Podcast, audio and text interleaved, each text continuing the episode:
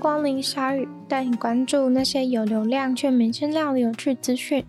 用十分钟的零碎时间，一起跟上这个永远跟不上的世界。丹麦的情报单位帮了美国的国家安全局当间谍，是一件很不得了的事情。美国国家安全局请丹麦的情报人员默默地监视欧洲的领袖们。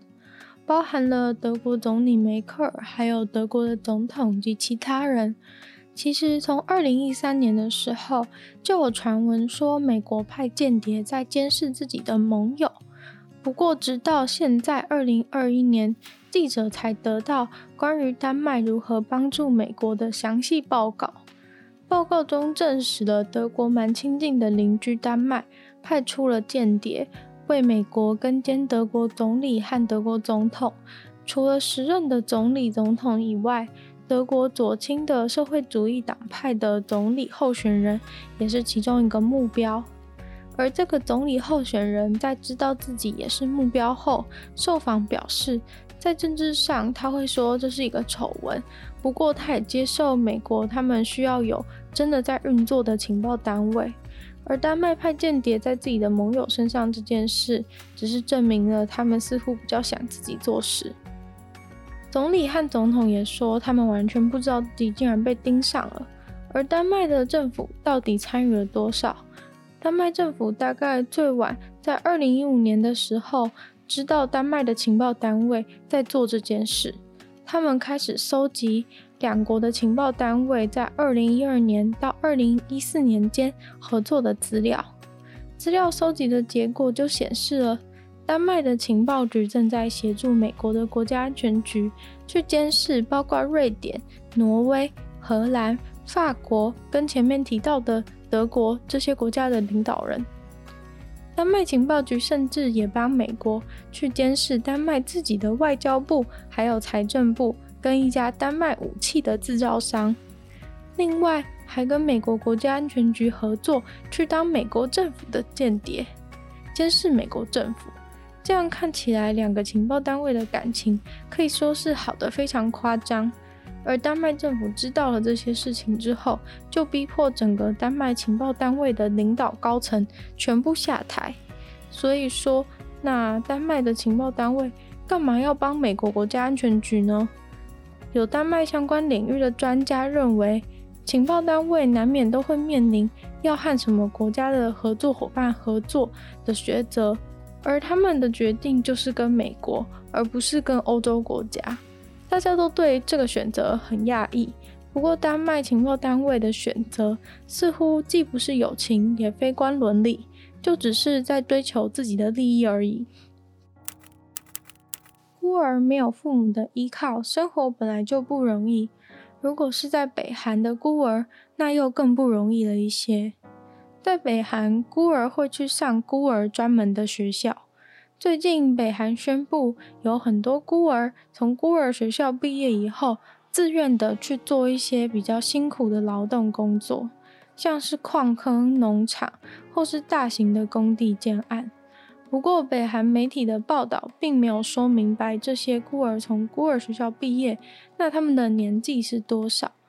他们是有说类似从中学毕业，而媒体贴出来的照片看到的孤儿看起来就是青少年的样子。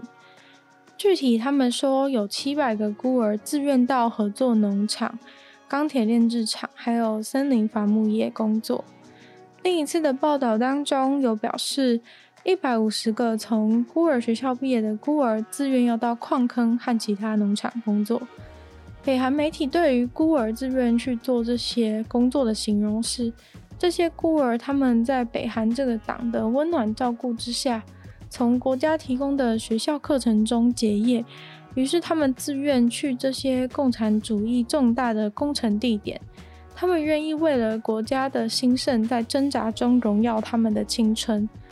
最近，北韩领导人金正恩写了一封信给贸易联盟，说这是北韩近年来最艰困的时期，但是国家的坚韧又因为这些英雄般努力的工作的人们提升了。但事实上，很多国家都注意到了北韩为了要抵抗这一波 COVID-19 的疫情，使用了极端的手段。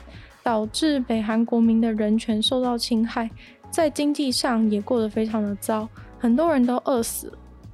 在二零二零年，就有被美国政府发现，北韩十六、十七岁的青少年参加一次就要签十年的军事化建设团队，工作的内容当然就是一天超时工作、搬砖块、盖房子之类的粗重工作。美国的报告中指出，这些学生因为这种工作受到了身心理的伤害、营养不良，还有成长的缺陷。虽然北韩法律是禁止强迫劳动的，不过美国政府认为这些显然就是强迫劳动，而非所谓的自愿。所以说，这波的孤儿院自愿潮，实际的情况又是如何呢？没有人知道。Mensa 是一个特殊的组织，是世界上规模最大及历史最长的高智商组织。想要加入这个特别的团体，你必须要在 IQ 测验当中获得很高的分数。而在 LA，有一位走路还摇摇晃晃的孤儿，已经获得了这个组织的会员卡。这位幼儿今年才两岁，是个可爱的黑人小朋友。不过，在他两岁的灿烂笑容下，他已经可以背完化学元素表，还有单从形状就能辨认美国的五十州。还学了西班牙文等等。他爸妈表示，小女孩展现了对所有东西探索的欲望和好奇心。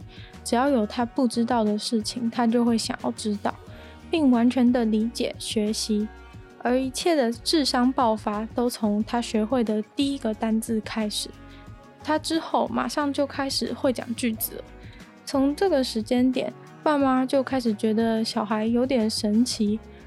后来，在这个小孩十八个月的检查当中，医生就发现这个小孩是天才，所以就带他去找心理学家，并给他做了 IQ 的测验，然后他就直接获得了一百四十六的 IQ 分数。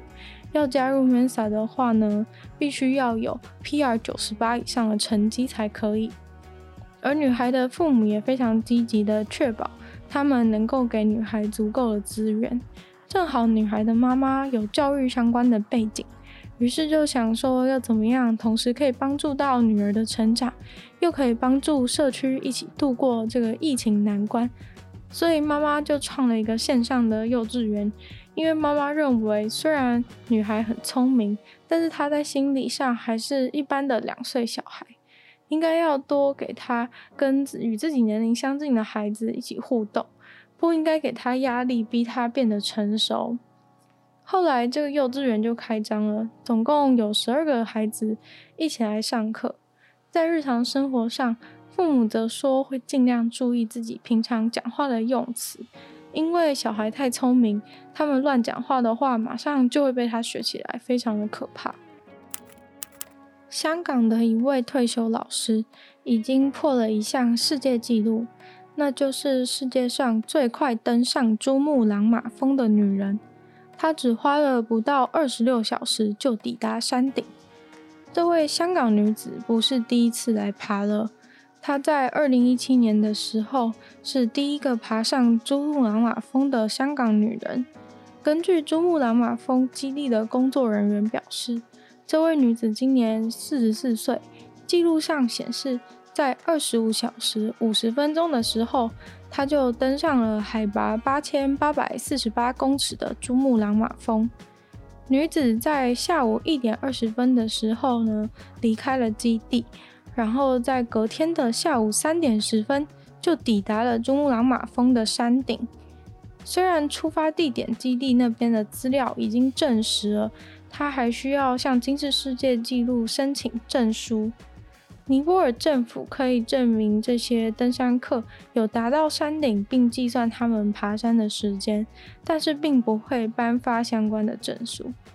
而关于上一个最快登顶的女人，这个项目的纪录保持人是一位尼泊尔人，她花了三十九个小时爬上珠穆朗玛峰。